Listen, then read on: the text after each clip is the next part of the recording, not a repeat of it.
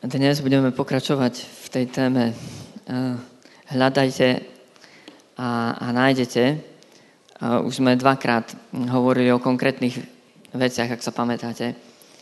Veršom pre eh, náš zbor, pre tento rok je Evangelium podľa Matúša 7. Eh, kapitola 7. verš. Proste a dostanete, hľadajte a nájdete, klopte a bude vám otvorené. A v poslednej dobe sme hovorili o, o tom, čo to znamená hľadať. A, a viackrát sme mohli uvidieť, že to e, zrejme nie sú obyčajné pozemské veci. A ten verš Matúš 7.7 vyzerá ako taká zázračná formulka prístupu pred akékoľvek veci, že čokoľvek si zažiadame, to nám z neba bude dané, ale my sme už e, viackrát hovorili, že to nie je zrejme hocičo. E, Pán Boh má pre nás veci, e, ktoré sú naozaj dobré. Naozaj dobré. Pre väčšnosť dobré. Nielen dočasne dobré. Pán Boh má pre nás veci, ktoré oslavia Jeho meno. Pán Boh má pre nás veci, ktoré nebudeme nikdy ľutovať nielen v tomto živote, ale aj na väčšnosti. A ja by som teraz obišiel tie texty a, a chcel by som pristúpiť k, k tomu textu, ktorému sa budeme venovať dnes. To je Evangelium podľa Lukáša, 15. kapitola. Už dvakrát sme v nej boli a v prvej časti je podobenstvo o stratenej ovečke. Hovorili sme o ľuďoch, ktorých Pán Boh hľadá. O ľuďoch, ktorí sa stratili. Ľuďoch, ktorí potrebujú znovu byť nájdení Božou milosťou, Božím dotykom, alebo znovu sa potrebujú vrátiť k Pánovi, ak, ak sú to odídení kresťania. Hovorili sme o tom, ako ich hľadať. A ďalšie podobenstvo, ktoré v Evangeliu podľa Lukáša v 15. kapitole Pán Ježiš hovorí, je podobenstvo o stratenej minci o žene, ktorá stratila jednu z desiatich mincí a prehádzala celý dom hore nohami, upratovala to tam, dokiaľ tú mincu nenašla. Hovorili sme o hľadaní vecí, ktoré nám Pán Boh zveril. Hľadaní možno obdarovania, duchovného obdarovania, prírodzených darov, talentov, príležitostí, možností, upratovaní života, niekedy v tom neporiadku pozemskom stratíme tie nebeské veci, ktoré nám z neba sú dané. A hovorili sme o tom, že to nie je úplne ľahké prevrátiť hore nohami svoj život, ale niekedy sa inak nedá nájsť, objaviť to, čo Pán Boh do nášho života vložil. A my sme to možno úplne, úplne zahádzali e, obyčajnými bežnými vecami. A tretie podobenstvo je podobenstvo o Evangelium podľa Lukáša 15. kapitola od 11. verša. Čitatelia písma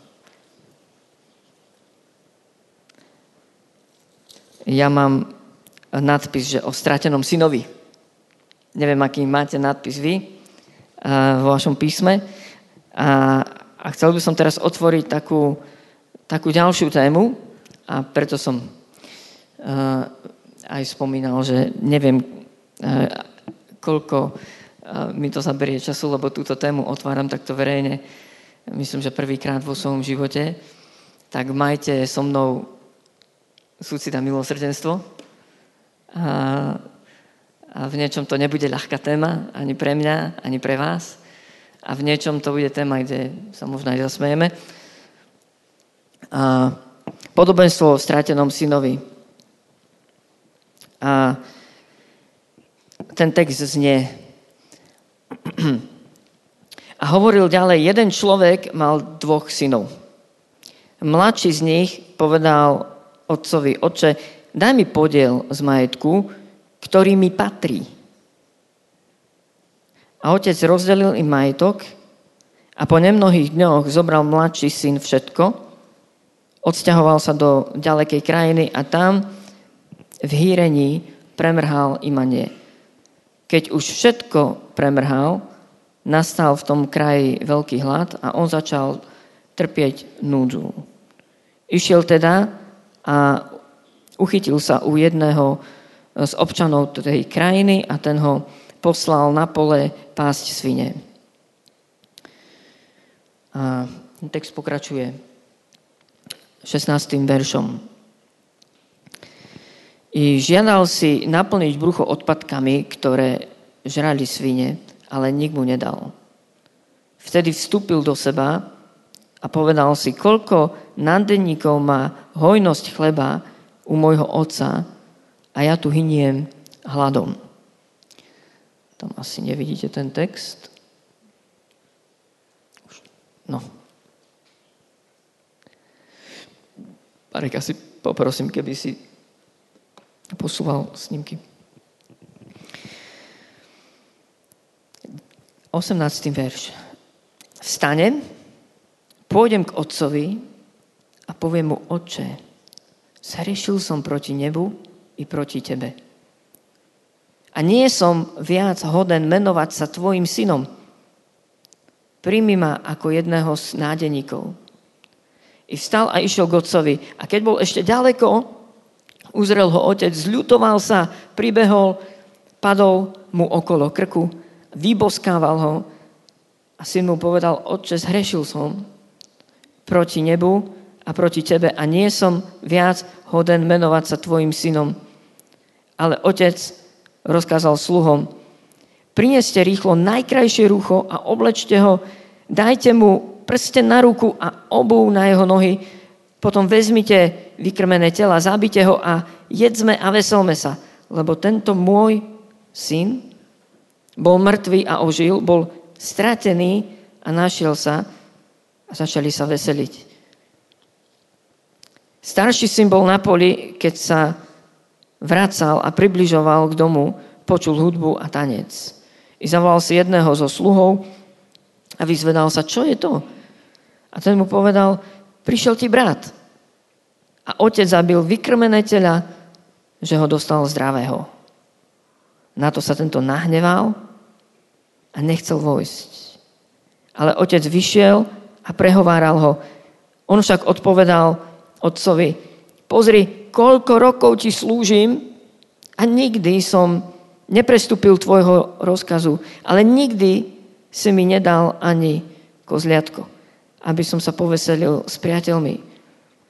Keď však prišiel tento tvoj syn, ktorý ti prehýril majetok s neviestkami, zabil si mu vykrmené tela. Ale otec mu povedal, dieťa moje, ty si vždy so mnou a všetko, čo mám, je tvoje. Ale patrilo sa nám veseliť a radovať, lebo tento tvoj brat bol mŕtvý a ožil. Bol stratený a našiel sa. Takže veľmi silný príbeh, veľmi veľakrát som uh, ho študoval a viackrát som aj, aj kázal uh, na tento text. Nádherný príbeh, ktorý nám hovorí o Bohu Otcovi, o jeho nádhernej láske, o tom, ako je pripravený nás e, prijať, keď sa k nemu vrátime, o tom, ako je pripravený obnoviť náš život aj, aj vtedy, keď sa nám zdá, že už toho nie sme hodní, že je nám neodpustiteľné, že sa veci nedajú napraviť. Dnes sa pozrieme na tento príbeh trochu z inej strany. Ten príbeh totiž to hovorí, uh, uh, hovorí o rodičoch, ktorí prepačte, ale nejak nám to nereaguje. O rodičoch, ktorí hľadajú. A prosím, máme na mysli nádherné zaslúbenie z Evangelia podľa Matúša 7. kapitoly 7. verš. Hľadajte a nájdete. Sú rodičia, ktorí hľadajú, zúfalo hľadajú. Niektorí so slzami hľadajú svoje deti. A hľadajú nie preto, že by uh, nevedeli, kde tie deti e, momentálne bývajú alebo prespávajú, aj keď možno aj takí rodičia sú. Ale sú rodičia, ktorí hľadajú spasenie svojich detí. Sú rodičia, ktorí sa dívajú na to, ako ich deti a odmietajú ich vieru. Odmietajú možno ich hodnoty, odmietajú ich církev, odmietajú ich životný štýl. A sú rodičia, ktorí zúfalo hľadajú, aby ich deti mohli byť navrátené Bohu a pánovi. A tento príbeh hovorí, príbeh otca. Možno tam bola aj matka, ten príbeh o tom nehovorí. Je to príbeh rodičov, ktorí hľadajú svoje deti. A to hľadanie je nesmierne akutné, boľavé a netrvá jeden deň, dva dní, možno trvalo celé týždne, možno mesiace a možno roky. A za stratenou ovečkou sa pastier mohol vypraviť hneď. A stratenú mincu môžete na, hľadať i hneď a, a možno ju nájdete, ak naozaj budete poctiví a naozaj sa pokoríte a odhážete vo svojom živote veci, ktoré sú zbytočné a berú vám čas, energiu a peniaze a príležitosti naozaj žiť svoje životy naplno pre Pána Boha. Ale hľadať svoje vlastné dieťa niekedy nemáme vo svojich rukách ako rodičia.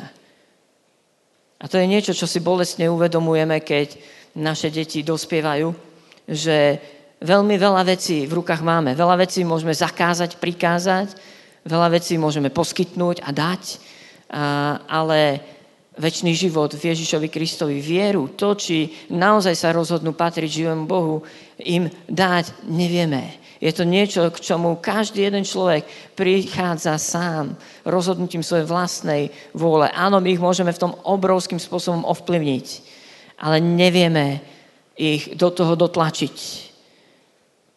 Nemáme to v rukách. Nemáme to v rukách. Je to o hľadaní napätom hľadaní. A, ale je to, ten príbeh hovorí aj o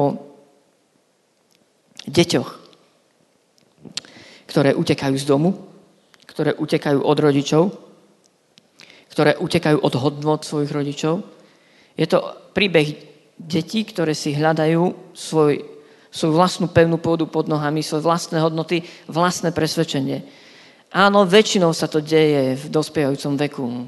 Väčšinou to začína niekde, niekde v 13 a 14, aj keď dneska sa to ťažko ohraničuje, kedy začína to celé prehodnocovanie, či ten svet, viera, životný štýl mojich rodičov je naozaj niečo, čo naozaj chcem nasledovať, čo, v čom naozaj viem spočinúť.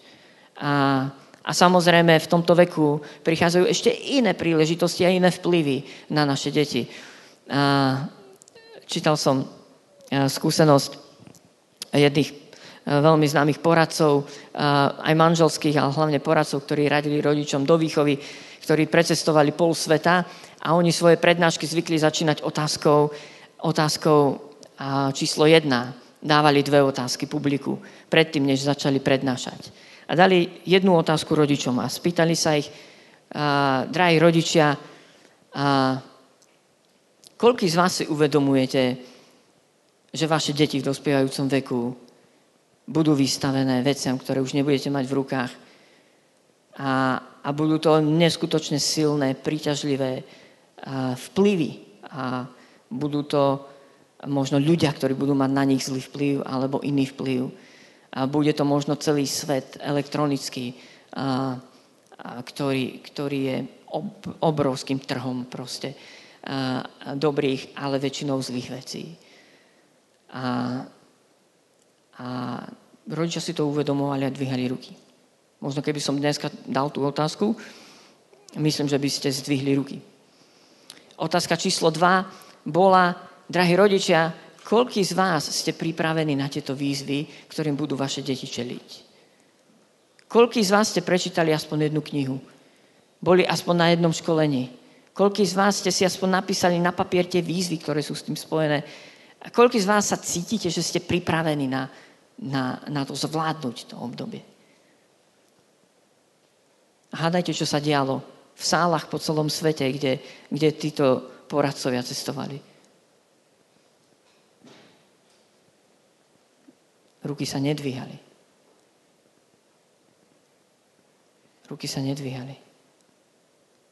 Napriek tomu, že sú to naše deti. Napriek tomu, že vieme, že to hľadanie je niekedy boľavé.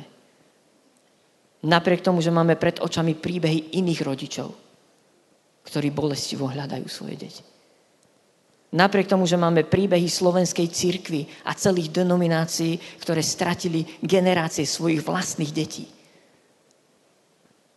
A sú vo svete. Žijú bez Boha.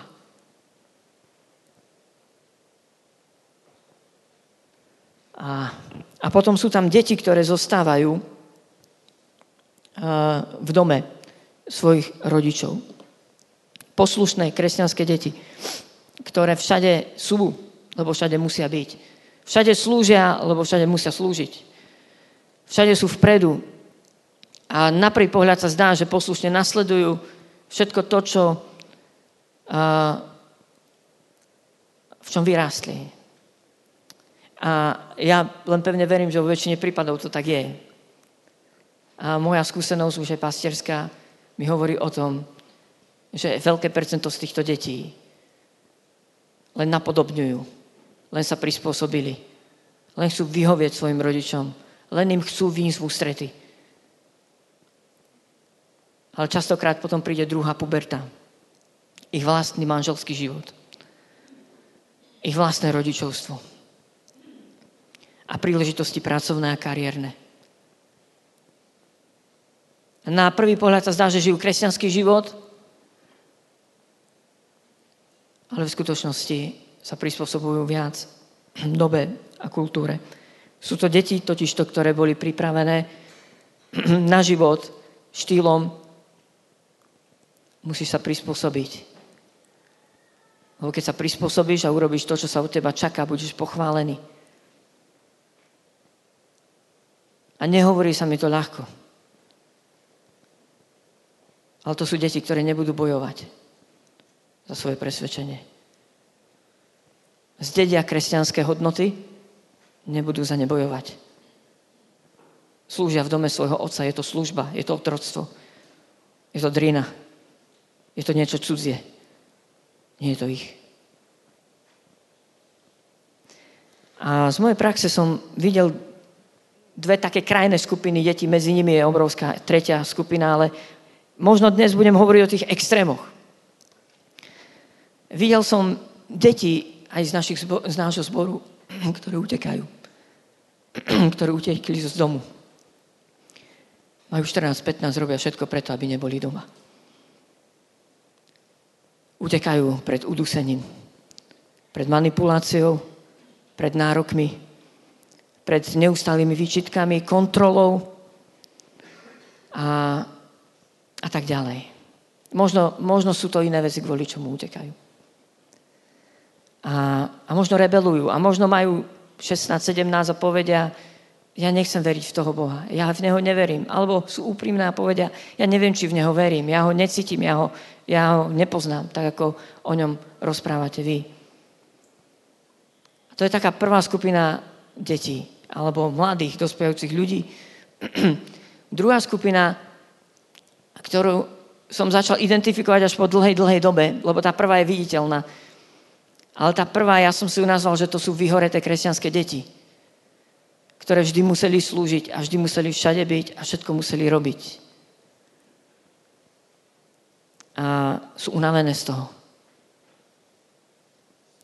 Utečú až potom, keď to nebude vypadať ako útek. Ale nie sú pripravené niesť zodpovednosť, zobrať vodcovstvo, žiť taký presvedčivý život, ako keby to naozaj bolo ich nevidieť na ich živote, že to je naozaj ich viera. Že to je naozaj ich pán, ktorý za nich zomrel. Je vidieť, že sa prispôsobili. A ja by som chcel dneska hovoriť o takých troch veciach. A, a, a čo to znamená hľadať? A chcel by som znovu povedať, drahí rodičia, je to o našom hľadaní. A, k ktorému ja vás chcem veľmi vážne vyzvať aj, aj možno týmto príhovorom a, a pozvať, tak pozbudiť a, alebo zobudiť to hľadanie. Ide naozaj o naše deti. A je najvyšší čas sa zobudiť. A k tejto veci nebyť ľahostajný. Možno, možno radšej straťme iné veci, ale nestraťme vlastné deti. Možno straťme iné príležitosti, ktoré nám ponúka svet ale nestraďme naše deti. A ide aj o hľadanie detí a mladých ľudí a preto som aj rád, že ste mladí ľudia viacerí tu prítomní. Dúfam, že sa e, nebudete úplne nudiť e, e, pri tejto kázni, ale je namierená aj na vás. Aj vy hľadáte. Aj vy hľadáte niečo, na čom skutočne postavíte vaše životy. Aj vy hľadáte vašu slobodu a vo vašom dospievaní nejakú slobodu robiť vaše rozhodnutia, mať váš názor, mať vaše presvedčenie. A, a verím, že takisto beriete vážne vieru vašich rodičov a budete hľadať vážne aj Pána Boha a, a jeho tvár a to, či sa presvedčíte na vašej vlastnej koži, že je naozaj dobrý a živý. Takže prvá vec, o ktorej by som chcel hovoriť, je, je vzťah. V tom podobenstve totižto, keď som ho tak hlbšie študoval, tak vidím, že ani jeden z tých synov nemal hlboký, hlboký intimný vzťah so svojím otcom. Ani jeden z nich nezdielal srdce otca. jeden si dokázal zatvrdiť srdce vo vzbúre a rebelii a v úteku. A potom, keď vstúpil do seba, tak, e, tak nechcel už e, byť, respektíve nevedel si predstaviť, že by ešte mohol byť ďalej synom.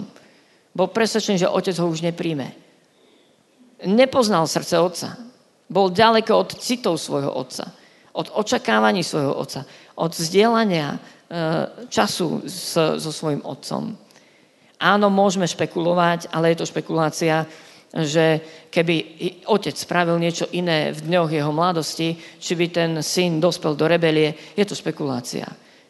Písmo nám nikde nedáva záruku, že akákoľvek naša zbožná výchova ochráni pred naše deti pred rebelstvom a útekom z domu. A taký text presvedčivý som nenašiel. Ale písmo nám veľmi hovorí, že náš vplyv na naše deti je veľmi, veľmi rozhodujúci čo urobia v dňoch, kedy budú mať možnosť a, ísť do rebelie. A, a vzťah je o tom, či s nimi strávime čas, aký kvalitný čas s nimi strávime.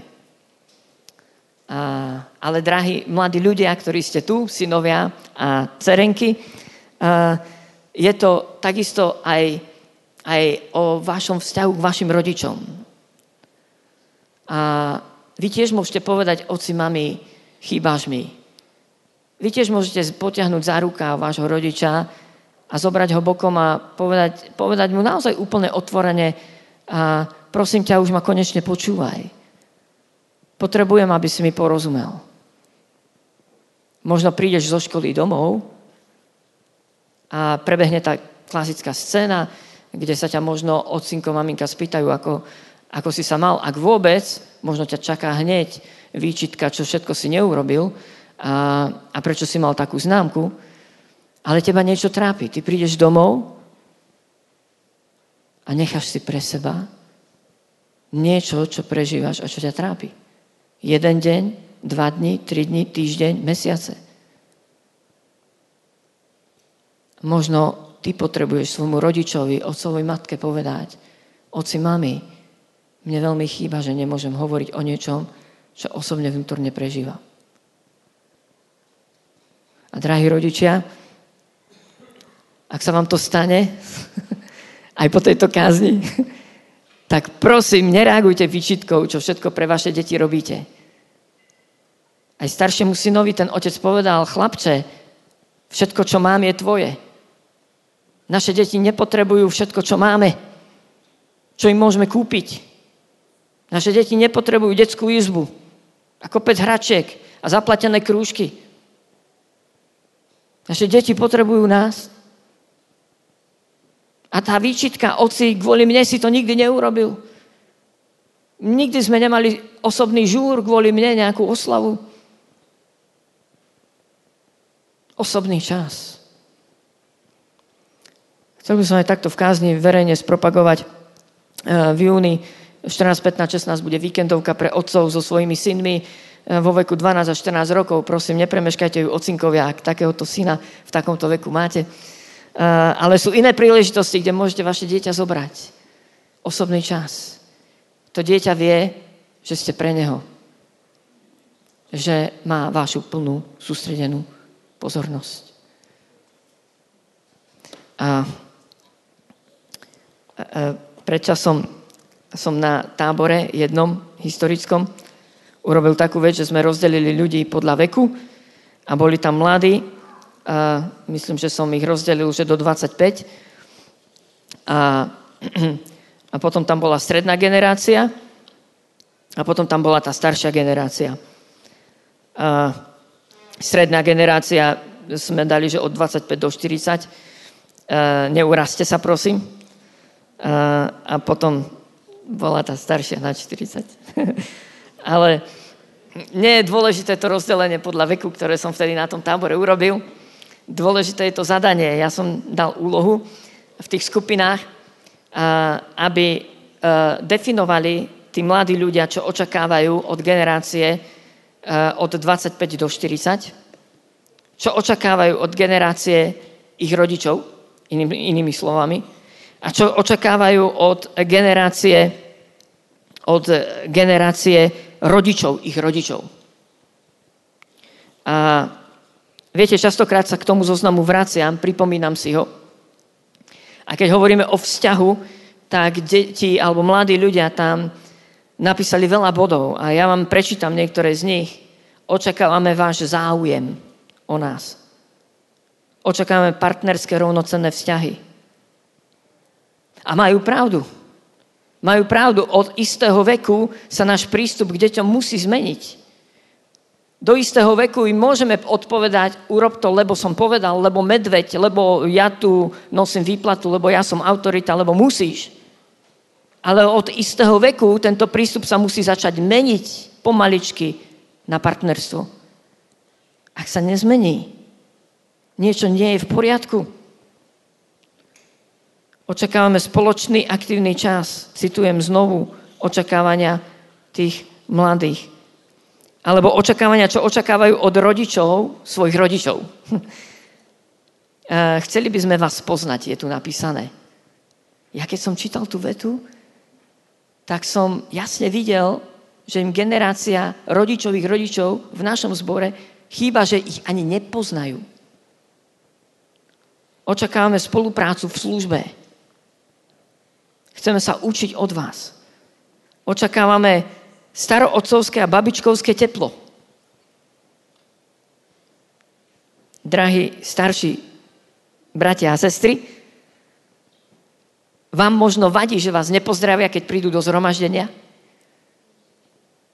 ale oni naozaj čakajú, že ich nenecháte prejsť a že ich objímete, aj keď vás nepozdravia. Ja viem, že je to ťažké. Je to výzva. A vzťah je aj o tom, čo tie deti od nás počujú, čo im hovoríme. A drahí mladí ľudia, a aj rodičia môžu veľmi ťažko čeliť slovám, ktoré počujú z vašich úst. Slová budujú ten vzťah. Slova ocenenia. Slova vyjadrenia, charakteristiky vášho dieťaťa. Slova, čo im poviete, keď sa vyjadrujete na ich adresu, ty si, tri bodky. Urobil si toto, tri bodky. Vidím v tvojom živote tri bodky. Tie slova ich ovplyvňa veľmi silne. Tie slova. Spoločné aktivity som už spomínal, spoločný čas, spoločná služba. To sú veci, ktoré určujú o tom, či budeme mať vzťah aký s našimi deťmi. To ešte raz. No, druhá oblasť, ktorej by ktorú by som chcel otvoriť, je zraniteľnosť. Zraniteľnosť na obidvoch stranách. James Dobson napísal knižku, že rodičovstvo chce odvahu. A už len ten titul je e, vyučujúci a hovorí o všetkom. Rodičovstvo chce odvahu. A ja by som možno napísal knihu, ale neviem kedy. Ja by som možno napísal, že rodičovstvo chce odvahu byť zraniteľný. Je to zraňujúci vzťah. Je to krásny vzťah, obohacujúci, niekedy naplňujúci, roztapajúci srdce, naplňujúci radosťou, zadozúčinením. Keď vidíme v, našich, v životoch našich detí veci, na ktoré sme hrdí. Ale zároveň je to vzťah na obých dvoch stranách veľmi zraňujúci a to, si, to potrebujeme si povedať veľmi otvorene. V tomto vzťahu budeme zranení, či sa nám to páči, alebo sa nám to nepáči. A keď e, sa budeme snažiť vyhnúť tomu zraneniu, tak napáchame možno väčšie škody, ako čeliť tomu zraneniu.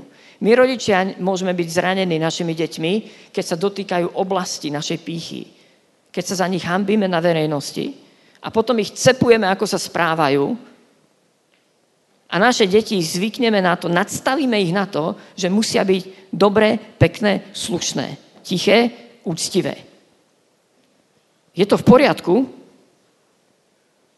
ale ak ich nadstavíme na to kvôli na tomu, aby my sme sa nehambili, a zabudneme na to druhé, že o čo vlastne ide. O čo vlastne ide v životoch našich detí. Ide o to, aby oni našli Boha ako prameň tej slušnosti, citlivosti, úctivosti, správnych hodnot v živote. Alebo či nám v našom živote ide len o to, aby na verejnosti naše deti hrali dobrú hru. To je nadstavenie a naše deti to prečítajú.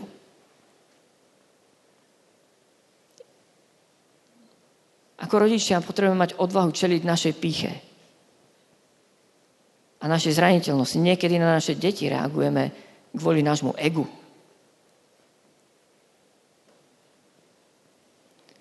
A, ale takisto, drahí mladí ľudia, porozumejte, že veľmi môžeme ako rodičia byť zranení vašim správaním a komplikovaným obdobím dospievania. Je to zraniteľnosť e, na obidvoch stranách. A myslím, že taká vec, ktorú by som chcel povedať, je, že aby, sme, aby sme tak dobre čelili tej zraniteľnosti, je vyvarujme sa pasy idealizmu. Nikdy nebudeme dosť dobrí rodičia nikdy neurobíme všetko dosť dobre. Nikdy nedáme svojim deťom všetko, čo by sme mohli dať. Nikdy nezareagujeme tak, ako by sme mohli ešte lepšie zareagovať.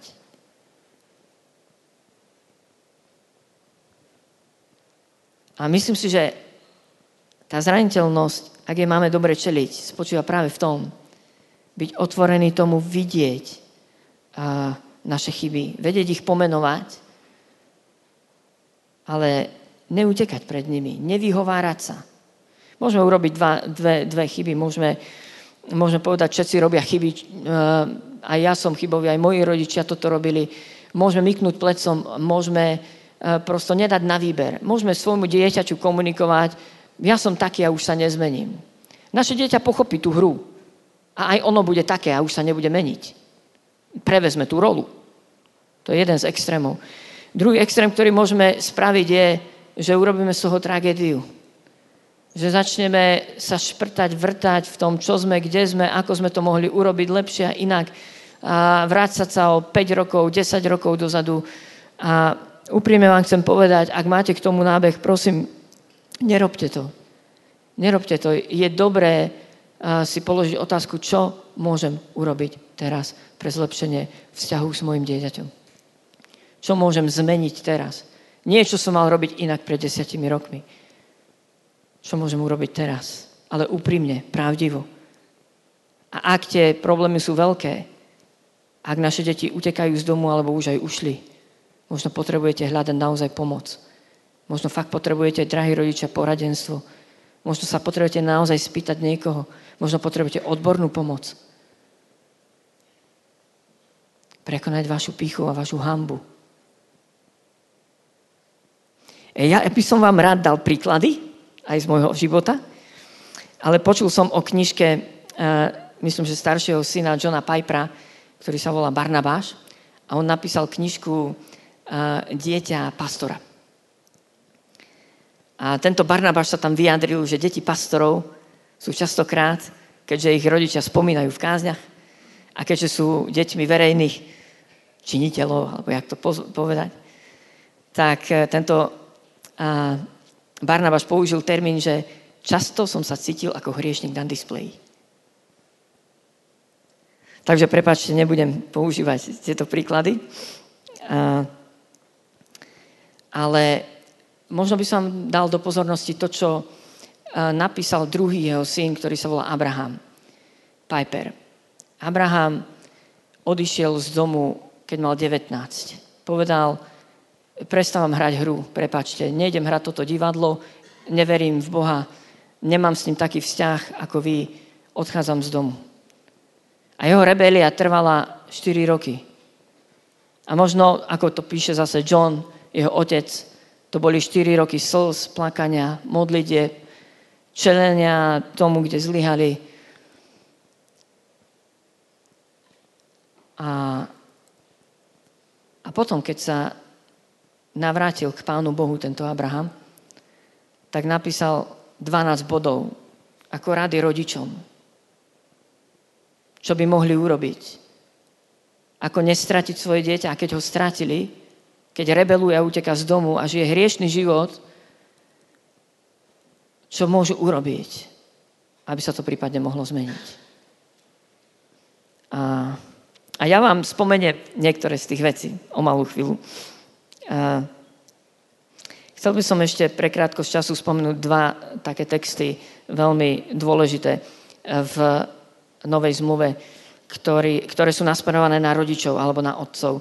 Prvý je v Efežanom, list Efeským, 6. kapitola, 4. verš, e, ktorý hovorí, otcovia, nedráždite svoje dietky, ale vychovávajte ich v kázni a napomínaní pánovom. Ten text hovorí o tom, aby sme naše deti neprovokovali. Ten výraz z grečtiny znamená netlačte ich, e, nezlomte ich, neprovokujte ich ku vzbure nedotlačte ich k tomu, že ak sa chcú nadýchnuť, tak, tak majú jedinú alternatívu a to je, to je vzbúra. Nemanipulujte ich, ale ich vychovávajte v napomínaní a v káznení e, pánovom. To je taký prvý text.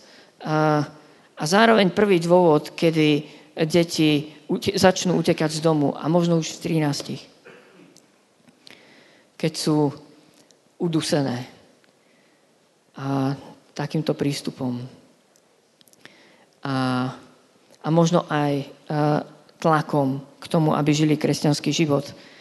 Niekedy rodičia nutia deti, alebo nutíme deti, správať sa kresťansky. Ale oni nie sú kresťania. Oni sa možno ešte neznovu zrodili. Neprežili naplnenie Duchom Svetým. Ja viem, že je dobré ich viesť k správnym hodnotám a k správnemu životnému štýlu. Druhý text je Kolosenský, a, a, 3. kapitola. Kolosenským 3. kapitola. A, 21. verš. Otcovia, nedráždite si dietky, aby neklesali na mysli. A to je druhý extrém, ktorý môžeme ako rodičia urobiť, je zmalomyselnieť deti. To znamená urobiť ich malými, utlačiť ich, zmanipulovať alebo donútiť ich robiť, čo vlastne oni nechcú, kým nie sú, po čom netúžia, aby nesmalomyselnili. A, a toto potrebujeme počuť. Ak hľadáme svoje deti, musíme hľadať, kým naozaj sú. Čo sú to za bytosti, čo Pán Boh do nich vložil. Aké je to povolanie. Aký je ten charakter, aká je tá osobnosť toho dieťaťa. A, a čo sú to tie veci možno, ktoré vidím, že asi Pán Boh eh, má pre neho. Hľadám, hľadám ako rodič eh, to Bože. A, mám zaslúbenie, hľadajte a nájdete, nájdete. A, a, zraniteľnosť. A, chcel by som ešte prečítať vyjadrenia z toho tábora mladých ľudí. Vyjadrenia, ktoré myslím, že sa vyjadrovali k tej zraniteľnosti. Čo by očakávali od generácie svojich rodičov? Usmernenie skúsenosťami, nie poučkami. Rešpektovanie našej energie a mládežnickej radosti. Rešpektovanie našej inakosti. Túžby renovovať veci, robiť ich inak. Alebo tu zaznelo, že berte nás vážne. Berte nás vážne. A jeden z bodov je menšia zúrivosť a trpezlivosť. Krásne. Krásne.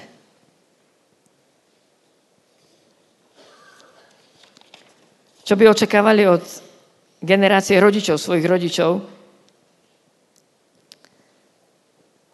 A to sú veľmi zaujímavé body. Očakávame, že budete mať autoritu. Neodchádzať do dôchodku v Božom kráľovstve. Napísali mladí ľudia.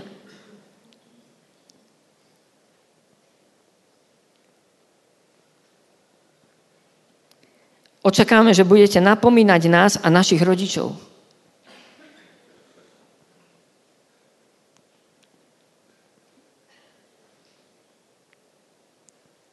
A niekde tu bol bod, že očakávame, že budete zvolávať rodičovské združenia našich rodičov. Neviem ho teraz očami nájsť. A Očakávame, že vy necháte vetu, ale ja v tvojom veku tri bodky.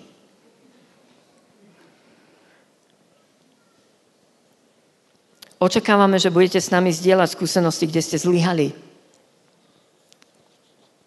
Veľmi, veľmi také zaujímavé veci. Je to vzťah, je to hľadanie rodičov aj detí, v ktorom budeme a sme navzájom zranení a zraniteľní. A, a, a tretia vec, ktorú som chcel spomenúť, a ktorú spomína práve Abraham Piper. Aj v prvom, aj v dvanáctom bode, čo by mohli rodičia robiť, aby získali svoje deti zo vzbúry naspäť. Má rovnaký bod aj prvý, aj dvanácty. A to je, vaše deti potrebujú Krista. Ich potrebou nie je to, aby vybrali žuvačku zo svojich úst, keď prídu do cirkvy, alebo ruky z vačku alebo si dali dolu slnečné okuliare, alebo neprišli v krátkých nohaviciach. Dokonca ich problém na prvý číslo jedna, problém číslo jedna, ani není to, že e, fajčia a pijú, kde ich nevidíte. A stretávajú sa so zlými priateľmi. A experimentujú s drogami. Problém číslo jedna, že nemajú Krista. Potrebujete im dať Krista, ukázať im na Krista.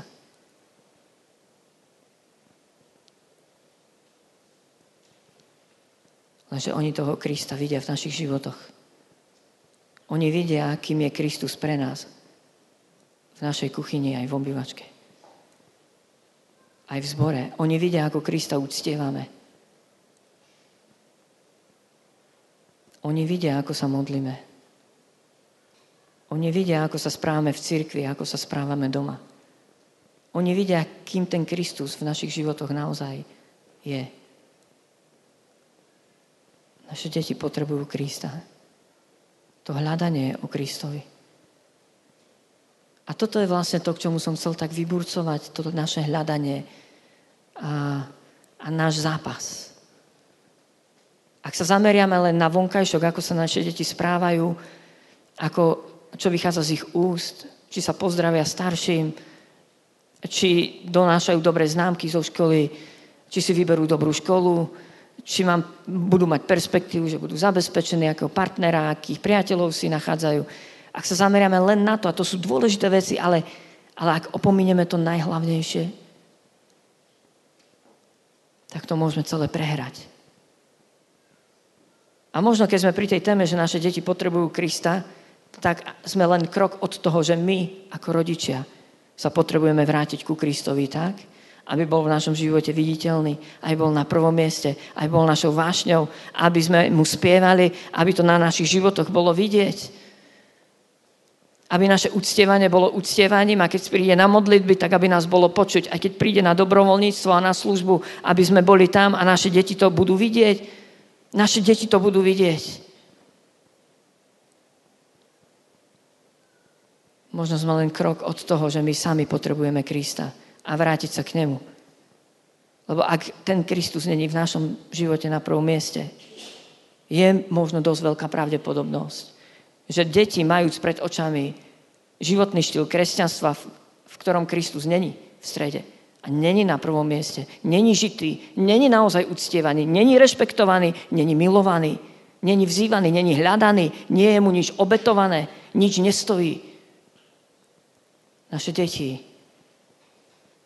sa buď prispôsobia tejto hre, lebo je to len hra. alebo ujdu. Budú si hľadať svoju cestu, ktorá im dá zmysel. Aj keď je pravda, že v tomto svete nič iné nedáva zmysel. A je veľmi bolavé, keď to naše deti budú musieť zistiť na vlastnej koži. Hľadanie.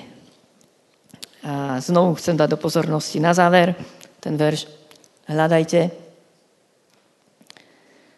a, a nájdete. A, drahí mladí ľudia, synčekovia a cerenky, hľadajte Božiu tvár. Nezostávajte v tieni nás rodičov. Sme omylní, robíme chyby. A zrejme sme nejaké veci pokazili vo vašich životoch. A zrejme by ste nám vedeli o našich chybách hovoriť. Ale hľadajte Pána Boha, hľadajte Božiu tvár. Hľadajte aj vzťah so svojimi rodičmi. Keď sa vám zdá, že je priepas medzi nami, rodičmi a vami, tak skúste ju aj vy preklenúť Vyndite nám v ústredy. Nevzdávajte sa vzťahu s nami. Nenechajte sa odradiť našim nezáujmom, prepracovanosťou, únavou, odmietnutím, výhovorkami, výčitkami a neustálým poučovaním a kontrolou. Hľadajte vzťah s nami.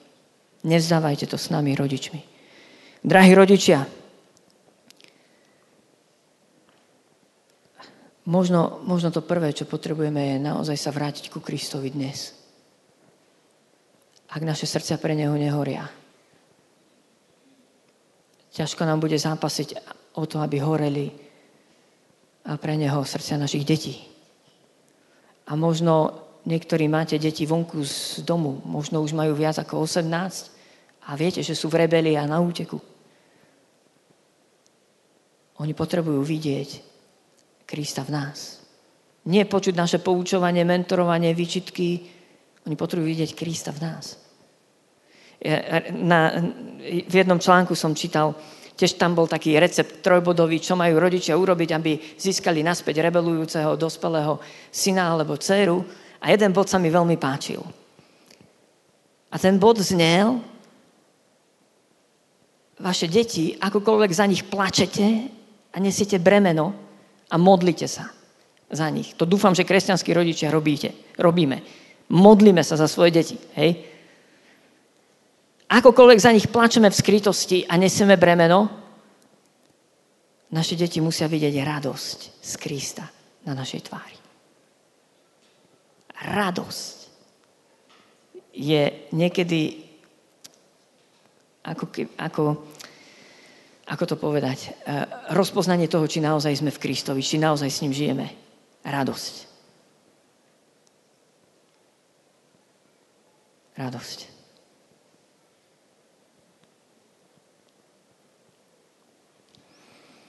A drahí rodičia, možno potrebujeme si uvedomiť veci, ktoré sme pokazili, ale kľúčová otázka dnes je, čo môžem dnes zmeniť, urobiť, preto aby som prehlbil vzťah so svojim synom alebo dcerou.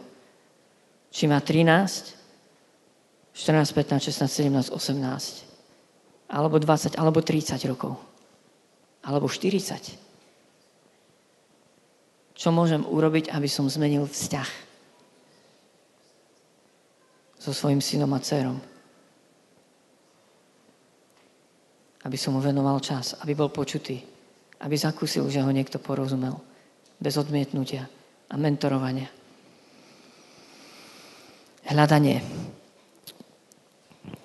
Prinesol som túto tému, lebo si myslím, že je nesmierne, nesmierne kľúčová pre náš zbor, pre nás všetkých, a chcem vás pozbudiť, nevzdávajme toto hľadanie, aj keď bude zraňujúce, aj keď budeme musieť e, čeliť kritike, vlastným chybám, aj keď sme veľa vecí pokazili, aj keď sme veľa vecí pokazili a neprestaňme hľadať.